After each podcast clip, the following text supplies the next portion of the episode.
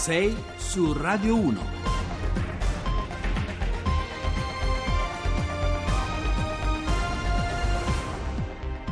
Bentrovati a 6 su Radio 1, buongiorno, venerdì 27 aprile, sono le 6 e 7 minuti al microfono con voi anche oggi Giovanni Acquarulo, in primo piano ci sono ancora le scadenze dell'economia, il vero non detto della trattativa politica per la formazione del nuovo governo. Ieri abbiamo parlato di Alitalia, stamattina discuteremo invece di un altro tema molto concreto, il DEF, il documento economico varato ieri e delegato di fatto a Gentiloni e a Padoan in attesa di una possibile, se ci sarà una nuova maggioranza. Lì dentro c'è ad esempio il nodo dell'aumento dell'IVA dal 1 gennaio del 2019, è una questione che avrà un notevole impatto sulla vita degli italiani. Ma poi ci occuperemo di sicurezza dopo Liverpool-Roma perché la semifinale di ritorno della Champions League eh, calamiterà nella capitale almeno 5.000 tifosi inglesi e gli scontri dell'andata non sono certamente di buon auspicio. Nella seconda parte ci trasferiremo in alta quota, in alta montagna, perché con il cambiamento climatico i ghiacciai alpini si ritirano e si spostano in qualche modo anche i confini alimentando rivendicazioni territoriali e interessi economici.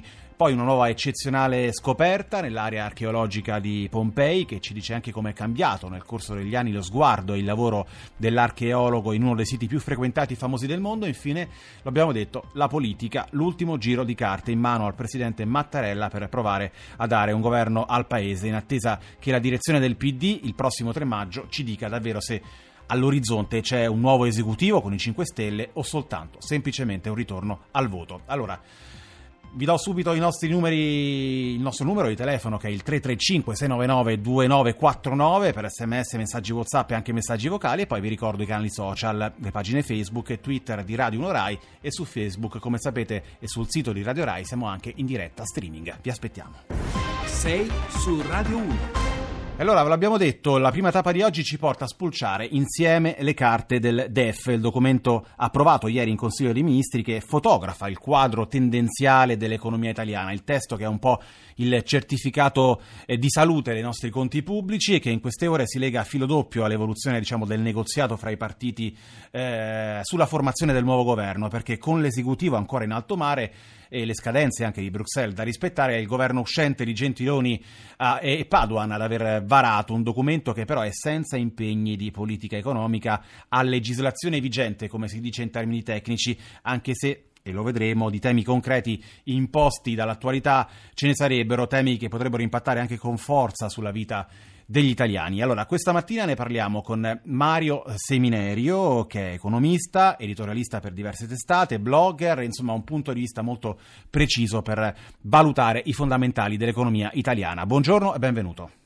Grazie, buongiorno a tutti. Allora, Seminario, innanzitutto cosa c'è dentro il DEF varato ieri dal, dal governo Gentiloni? Beh, c'è solamente i numeri tendenziali, quindi la stima della crescita attesa che è stata lievemente limata al ribasso eh, per motivi prudenziali anche considerando quello che appare in questo momento come un lieve rallentamento, eh, manca ovviamente tutto il quadro programmatico, cioè gli interventi correttivi e il piano nazionale di riforme che dovrebbe implementarli, quindi di fatto è eh, un documento che ha lievemente rivisto il dato tendenziale, cioè le previsioni, ma che non mette mano agli strumenti necessari per conseguire. Questo vuol dire che se resta così eh, l'aumento IVA per circa 12 miliardi nel 2018 arriva a scattare alla fine dell'anno, però allora, siamo solo ad aprile. Esatto, ci torniamo, manca la politica, insomma, mi sembra di capire. Parliamo di, appunto degli aumenti dell'IVA che eh, scatteranno dal primo gennaio del 2019, appunto. Eh, ci spiega meglio, Seminario, cosa riguarderanno e come potranno anche condizionare il bilancio quotidiano eh, di chi ci ascolta? Avranno un effetto recessivo, secondo lei, e come potrebbero essere scongiurati? Beh, l'aumento, l'aumento, IVA eh, diciamo in quanto tale riguarderebbe le due aliquote, quindi l'intermedia e quella più elevata. Eh, chiaramente in questi casi mh, ci sono due possibilità, eh, o eh, esiste una domanda sufficientemente forte da far sì che l'aumento IVA si scarichi effettivamente sui prezzi e quindi lo paghi il consumatore, oppure le aziende sono costrette a tenerselo in carico, cioè l'IVA aumenta, però i prezzi vengono ridotti a livello proprio di cartellino perché diversamente la gente non comprerebbe. Ovviamente questo varia in funzione dei diversi tipi di eh, beni di consumo che vengono acquistati, che hanno una maggiore o minore necessità di essere comprati. È chiaro che un aumento delle imposte indirette eh, non è mai un elemento di stimolo alla crescita, ma è chiaramente un elemento frenante. Peraltro eh, gli stessi numeri del tendenziale costruiscono l'ipotetico miglioramento dei saldi di finanza pubblica, il rapporto debito-PIL, eccetera, proprio sull'aumento eh, del,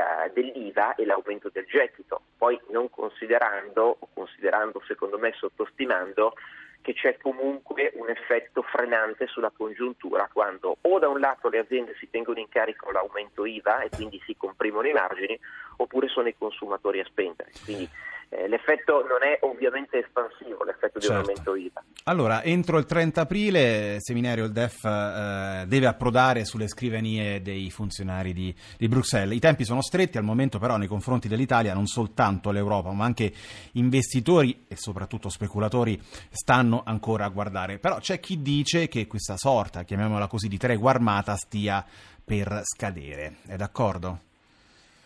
Ma, eh, diciamo che i mercati possono rimanere stabili, quieti molto a lungo e poi improvvisamente si creano le rotture. Mm, Non so se accadrà anche in questo caso perché tutto è legato al tipo di esecutivo che eventualmente andrà a nascere. Se sarà un esecutivo molto come dire, conservativo, nel senso che magari andranno a Bruxelles facendo quello che è stato fatto nella precedente legislatura ogni anno, cioè chiedendo di rinviare le clausole di salvaguardia, facendosi concedere un po' di deficit aggiuntivo, probabilmente i mercati premieranno lo status quo, se invece nascerà un esecutivo come dire, molto pirotecnico del tipo di quello che abbiamo letto nelle promesse elettorali di praticamente tutti i partiti, che personalmente ritengo qualcosa di molto vicino alle farneticazioni, allora i mercati mh, che fino ad ora non hanno mai attribuito nessun tipo di eh, credibilità a questi programmi elettorali reagiranno. Ma il problema è che mh, vole- dovendo andare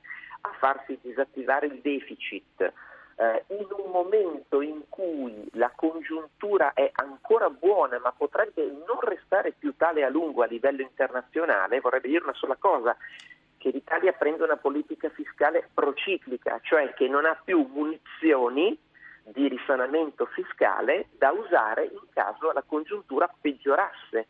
E questo è importante perché qualcuno è convinto in questo Paese che sia possibile continuare a fare deficit indipendentemente dal fatto che siamo in espansione o saremo in recessione. Allora sì Molto vedremo chiaro. i mercati irritarsi contro il debito pubblico italiano. Allora, grazie, grazie davvero all'economista Mario Seminerio per essere stato con noi. Io le auguro buona giornata e buon lavoro. Amore gigante, il nuovo singolo di Gianna Nannini, sono le 6 e 18 minuti, segniamoci insieme un'altra data sul calendario, oltre a quelle che riguardano, l'abbiamo visto, i dossier le scadenze dell'economia italiana, la data è quella del 2 maggio perché quella sera alle 20.45 all'Olimpico si giocherà la semifinale di ritorno di Champions League fra Roma e Liverpool e in queste ore sono cominciati i primi contatti fra la UEFA, la polizia italiana e quella britannica, i due club per mettere a punto un dispositivo di sicurezza che consenta di evitare che si ripetino gli scontri dell'andata con il ferimento, lo sapete, di un uomo di 53 anni, ancora ricoverato in gravissime condizioni, l'arresto di due ultra della Roma, già rinviati a giudizio e ora in carcere a Liverpool, insomma una partita nella partita non meno delicata di cui stamattina vogliamo parlare con Tonino Cagnucci che è il direttore del eh, Romanista, una di quelle voci che quotidianamente danno spazio al mondo del tifo eh, giallo-rosso insieme alle tante, tante radio locali che non sono soltanto colore e folklore ma anche che rappresentano un ponte non senza contraddizioni tra cultura calcistica, cultura del tifo e, e mondo ultras. Allora, buongiorno Cagnucci e benvenuto a Radio 1. Buongiorno a voi, buongiorno a tutti quanti. Allora, cosa eh, possiamo e dobbiamo aspettarci, secondo lei, mercoledì prossimo? Possibile, insomma, che l'aspetto della sicurezza oscuri ancora una volta quello che è il dato sportivo? Sì, è possibile, probabile, certo, per certi versi augurabile perché insomma la situazione è delicatissima adesso, lo sarebbe stato comunque perché eh, per chissà di cose di calcio, anche dal punto di vista storico Roma-Liverpool, parlo sempre di sicurezza, eh, era una partita già sensibile prima, adesso diventa insomma molto più che delicata. eh.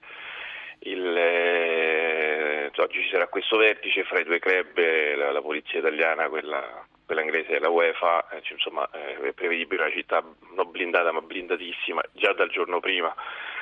Si aspettano 5.000 tifosi inglesi che insomma, eh, ripeto, sarebbe già stata una situazione delicata di per sé, poi purtroppo dopo quello che è successo eh, l'altro giorno, il 24 aprile, è ancora più delicata. Quindi, eh, fra l'altro per la Roma, ma questo insomma ovviamente anche secondario, è tutto secondario adesso rispetto alla vita del, di, questo, di, questo, uomo di, di, 53 anni, di Sean Cox, però per la Roma fra l'altro dicevo è ancora più particolare la, la situazione perché qualora dovesse succedere anche il minimo di disordine in città, fra l'altro credo che ne risponderebbe pesantemente la, la società, che adesso... Per il momento sono stati scongiurati invece quelli sì. che si, si immaginavano come i primi provvedimenti disciplinari, peraltro molto severi.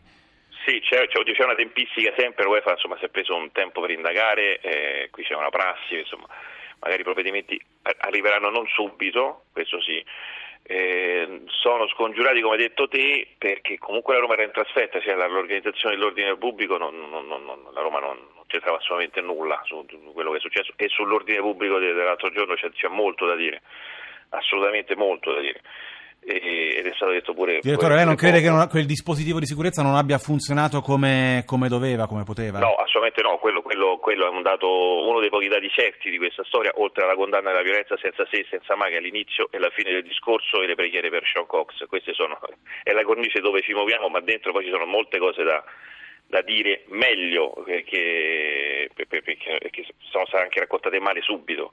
E, e sulla, sul dispositivo, dispositivo, di sicurezza come hai detto tu è, eh, no, non ha funzionato per nulla. Non, non c'era polizia non, o, o, quantomeno non è intervenuta durante la, la, la, la rissa diciamo, eh, che c'è stata eh, prima della partita lì davanti alla COP davanti al pub eh, dei tifosi del Liverpool, non c'era polizia, non è intervenuta la polizia.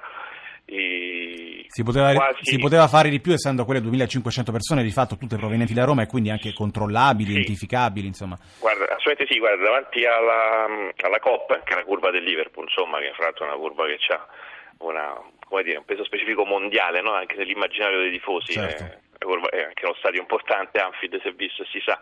Eh, c'è una fermata dell'autobus, il, i tifosi che prendevano l'autobus per arrivare allo stadio si, scendevano là davanti, c'è la stessa cosa per i taxi.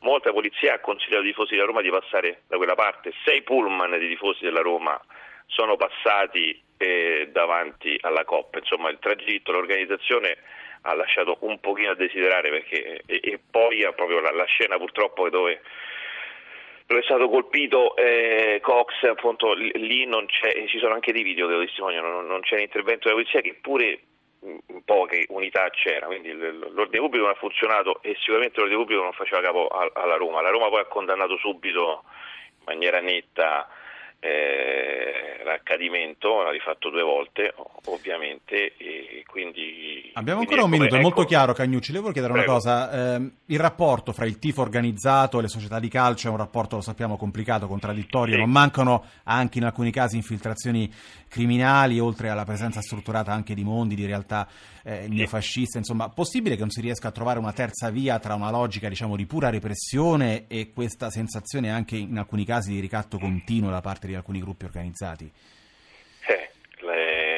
Anche vietato formalmente il rapporto fra le società e, e il tifo organizzato, proprio non, non, c'è un divieto, quindi anche tecnicamente parlando. La terza via è difficile, c'è la figura dello slow, che è una figura che in Italia è, è poco conosciuta oppure mh, eh, quasi folcloristica e invece quello per esempio è un lavoro che sarebbe stato importante prima, lo slow è proprio una figura ponte fra, fra la società e i tifosi che appartiene sia alla società ma anche ai tifosi e viceversa, veramente spesso sono anche vecchi capi tifosi che fanno questo tipo di lavoro, che non è polizia ma ha veramente un lavoro di intelligenza, questo in tutta Europa è... è una sorta di servizio è, d'ordine interno, chiamiamolo così. Sì, so, sì, ma veramente intelligenza, quando si parla di intelligence, no? per esempio a, andare a, a, Liverpool prima e scoprire che lì c'è una fermata dell'autobus, che là ci sta una fermata del taxi, eccetera, eccetera, avrebbe forse prevedito, impedito questa, questa cosa. Poi Allora. so, sì, le contraddizioni sono tanti, però voglio dire una cosa, l'ha detto anche la polizia inglese, l'ha detto anche la Roma e anche il Liverpool. In cinque secondi, C'erano, eh.